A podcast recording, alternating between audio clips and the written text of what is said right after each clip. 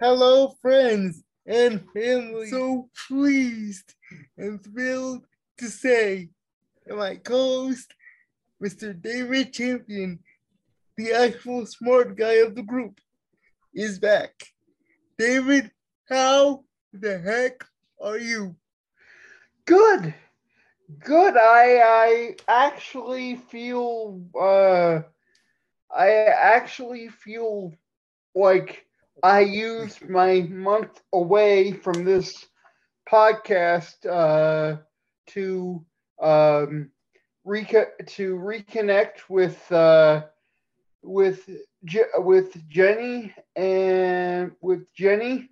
And I also used it to uh per, uh, pursue exciting new exciting new exciting new opportunities Yes, and I'm sure you'll share those opportunities uh, with us whenever you are re- ready, willing, and of course legally legally able to. yes Don't worry, folks. He's not like you know moving to a foreign country or anything. It's actually a very good thing. The following is a part of Uchi Productions. All rights reserved by Nunez and his colleagues. All opinions expressed are strictly their own. podcast lost in the pol- lost in the political woods your one-stop shop for politics and laughs all in the same place and now let's give a warm welcome to my podcast partner kevin nunez Thank you, David. Are you tired of the same political rhetoric? Are you tired of the red guys versus the blue guys? One newscast versus the other newscast? Well, so are we. In this podcast, we will tournaments with our own personal reactions with a fun, comical twist. Get ready, enjoy the show. Episodes occur once a week on Tuesdays. So, Dave, what are we going to talk about today? Well, I um the month let's just say the month I was away from this podcast, um congressional smartness kind of imploded. So um what I mean by what what I mean by that is um Congress even further started acting like children, particularly when it came to the debt ceiling. Awesome. Let's jump into it on episode 16 of Lost in the Political Woods. In in short, the gover- the United States government was uh, approaching a deadline in which they could no longer borrow money to uh, pay to pay off pay, to pay off its to pay off the deficit. And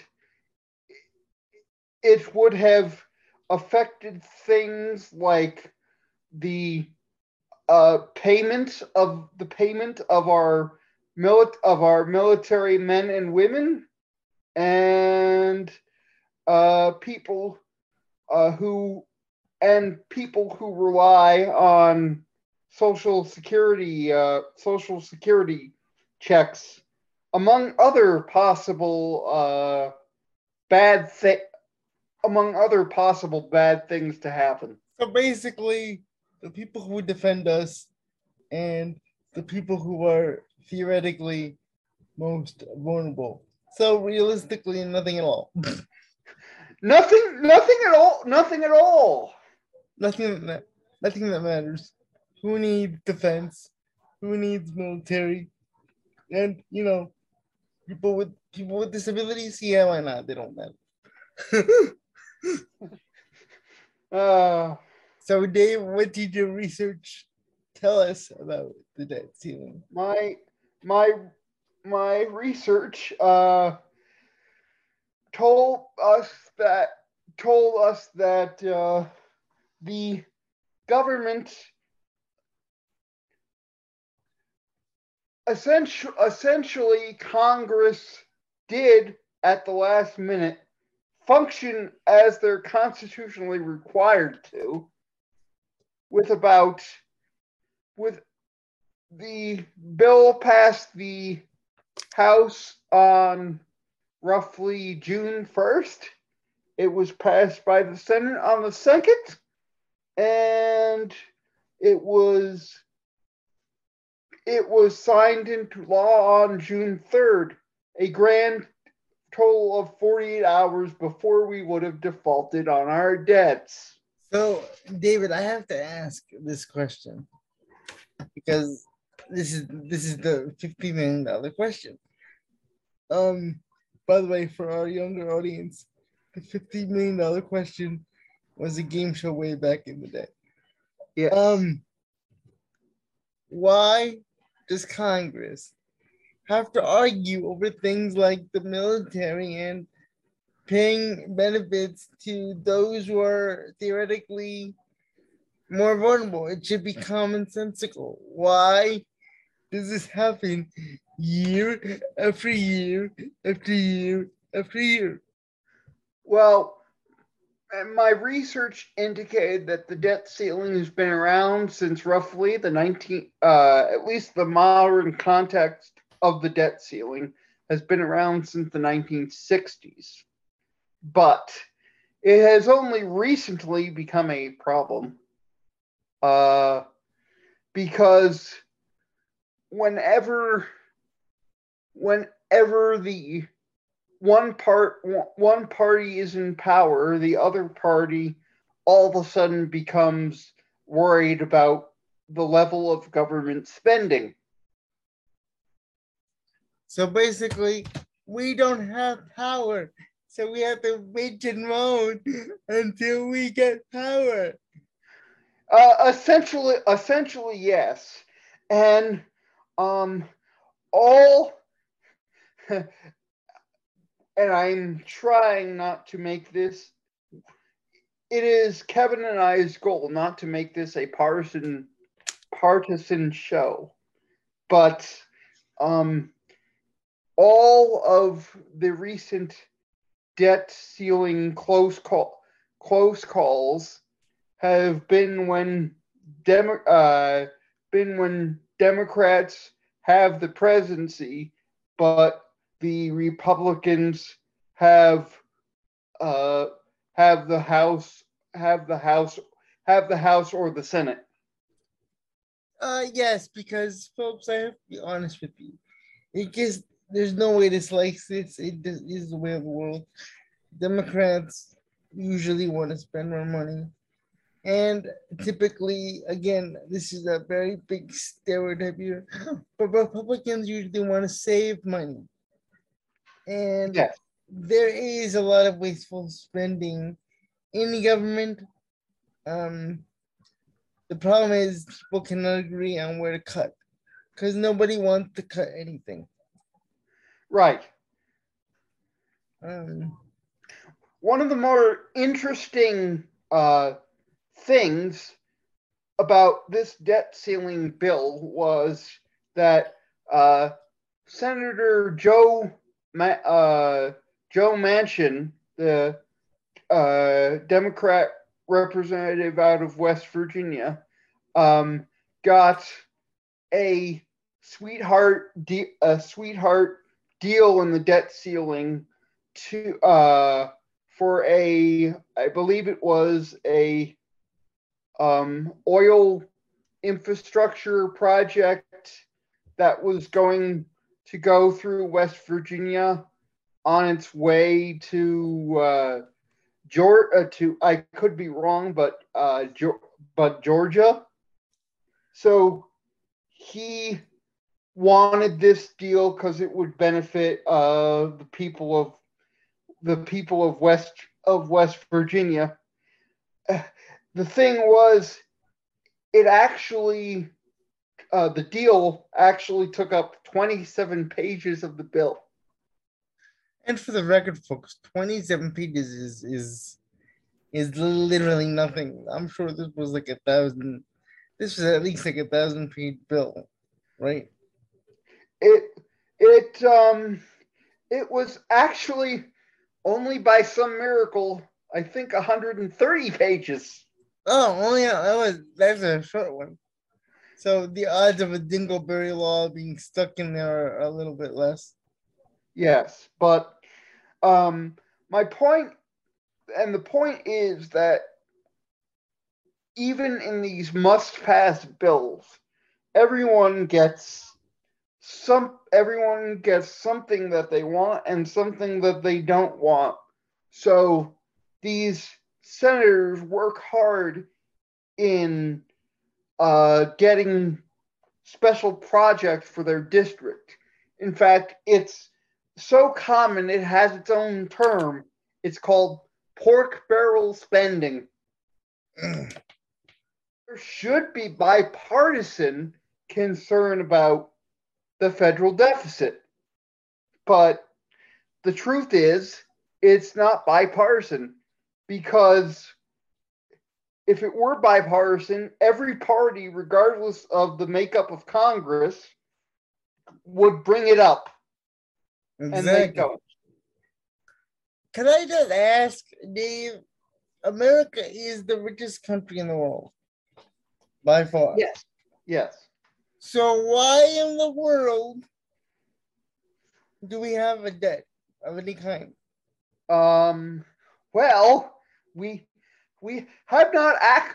Um, this might be news for our younger our younger viewers, but we have not actually had a federal deficit, a federal surplus since Bill Clinton left off left office. Mr. Cigars. yes, yes.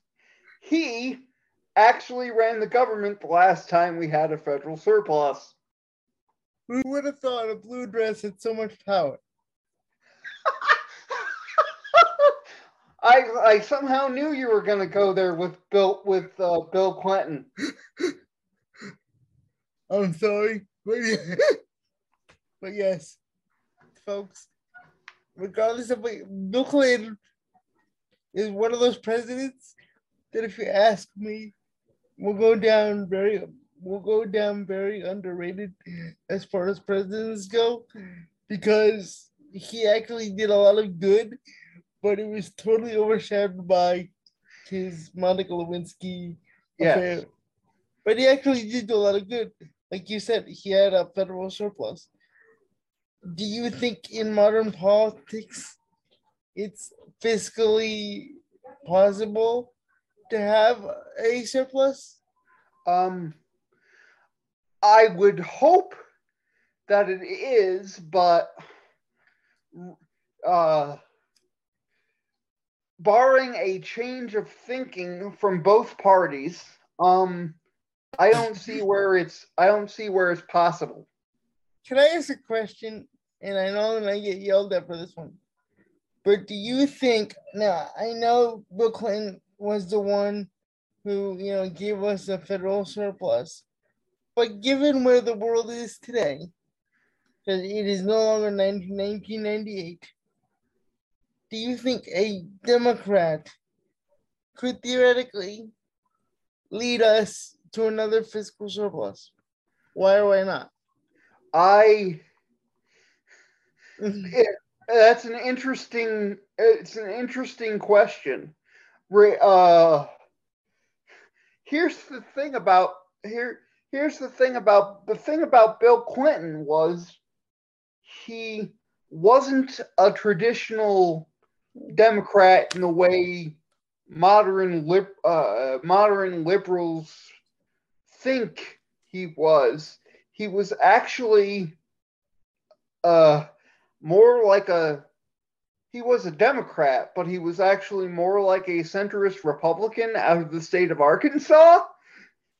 So basically, so, so basically we we need a centralist, a centralist.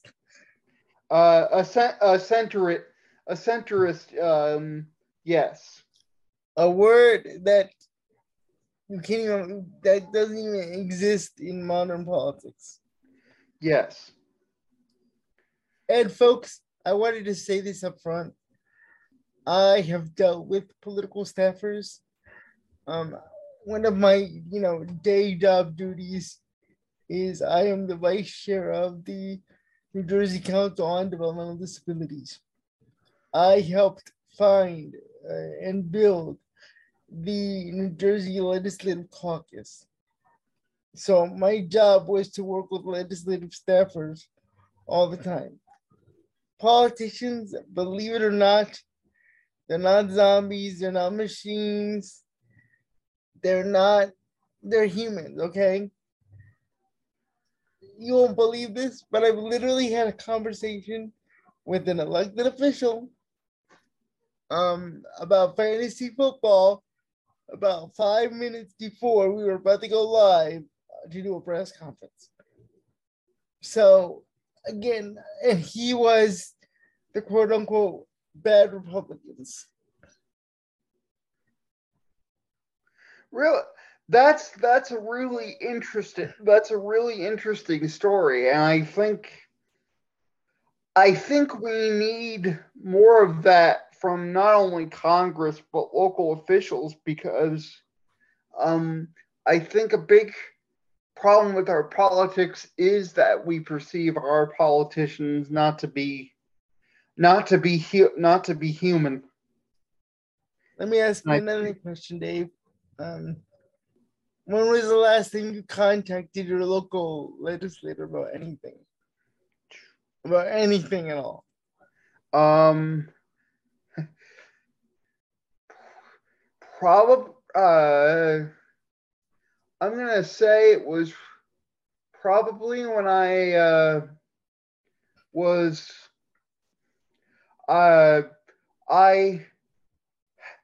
I had an in. I had an intern an internship between sem- between semesters in in co- uh, in college in college um at the arc at the local arc and uh i think i i think i if i remember correctly i contacted a local legislature in uh in regards to the uh in regards to the able to the able act actually See, that right there is a problem. People don't even know who the legislators, who the legislators are. So oh yeah that's why, like, no offense, you can't get mad about Congress doing a, sh- a shit job if you don't actually call them. yes it's kind of like saying, here's all the money. Take care of it, but we're not gonna want you to spend it all. Well, hello. Yeah. No, I I I think that I think that's uh I think that's fair. I think a I lot think of that's a fair assessment. I think a lot of people don't realize that yes, Congress controls the purse strings, quote unquote, but it's still our Congress. We get to watch them. We get to vote for them. Yeah. And newsflash, during the midterm elections, votes go down considerably. but um, what do Americans have to know about the debt ceiling, and what can we do to ensure that our money is being spent the way we want to? Well, the the tricky thing about the debt ceiling is that it's one really the things covered in the debt ceiling should be made up of anywhere my estimation from like 130 to like 320 smaller bills That's a lot of bills. but it um everything gets put into that one bill That's, so that's unless crazy. unless you're like unless you're like me and unless you're like Kevin and I or other people that like really read legislation um you're not going to know what's in the bills You know, Dave, we one day we should take a look at these bills, or at least one bill, and do an episode dissecting a bill. You know what? That that's a that's a very interesting um that's a very interesting idea. Yeah. Um, I'll leave that to you, uh, for sure. I gotta be honest with you. The, the truth is, as you get older, you do become more fiscally responsible. Um, you, the Republicans get a lot of slack for what for you know being tight-fisted with the money, quote unquote. But the fact is, there comes a time in your life where you can't give as much as you want to anymore. Your spiritual, your mental, your physical, you have to learn at some point. Even though, even though it's our duty as a human being to help others, there comes a point where you have to protect yourselves. And I think that's where Republicans get a bad rap, is because they um they you know they're focused more on protecting us. They're focusing more on you know keeping us more fiscally responsible. Now i'm not saying that democrats don't care about the military because they absolutely do they absolutely care about you know public defense but they they, they look at it with such a different such a different lens especially now with this younger generation of Democratic elected officials um, that have have led towards a liberal outcry. Um, that's where the divide is. I, I don't think the divide is. I don't think the divide is um, Republicans Democrats. I think the divide is extreme liberals and then you have regular and extreme Republicans. Oh yeah. You know, no. can I be honest, folks? There is no backroom government. It's all done for you right there on C-SPAN. It really is. 99% of it is done right in front of you. The only part that is really like a backroom deal is probably like CIA, CIA and military spy stuff. Um, to be honest with you, um, but 95% of what you see on C-SPAN is all this stuff they talk about during the dinner table. I I I agree. I agree with you on that. And newsflash, folks: Republicans and Democrats, they're all friends. I've seen everyone go to Capitol Hill, go during go to go to Congress has two gigantic lunchrooms, like like ginormous. Okay, if you want to see how the world works, go to a con a congressional lunch room. Okay. There's no red or blue. They're all in there mixing, mixing and mingling. Okay. Yes, they're trying to help out their constituency, but sorry, that's their job. Yes, there's give and take. Sorry, that's their job. You're not going to get a perfect world, okay? Sorry. So I hate the debt ceiling but I also think it's a necessary evil. I I think I think I think so I think so as uh as well. I, just wish that the debt ceiling was an actual like rational conversation about government spending when the the debt ceiling is not a rational discussion about government spending between people in Congress. It just isn't. We all know that there's an election coming up.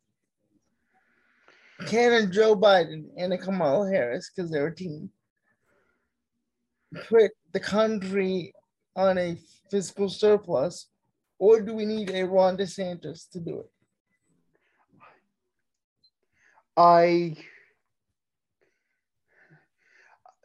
the the the weird thing is that when it comes to uh, Joe Biden and his economic policies, the numbers, the economic numbers actually favor Biden, but the man and woman on the street thinks that we're in a we're we're in a bad place econo- econo- economically.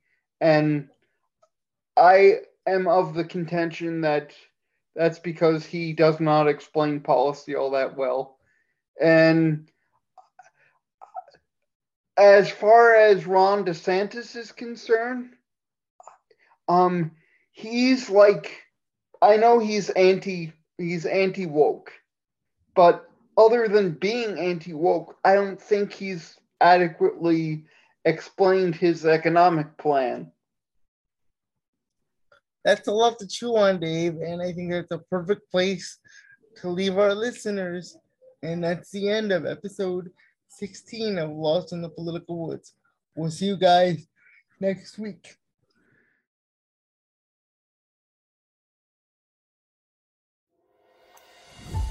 And that wraps up another week of our podcast, Lost in the Political Woods. I am David Champion, and I would like to give a special thanks to my podcast partner, Kevin Nunez. No, David, the pleasure was mine. Thank you for watching and or listening to another episode of Lost in the Political Woods. Please don't forget to like, comment, share, subscribe on this episode please leave us a review. We are available on all major podcast platforms Spotify, Stitcher, iHeartRadio, Pandora, you name it, we're there. See you soon. Bye.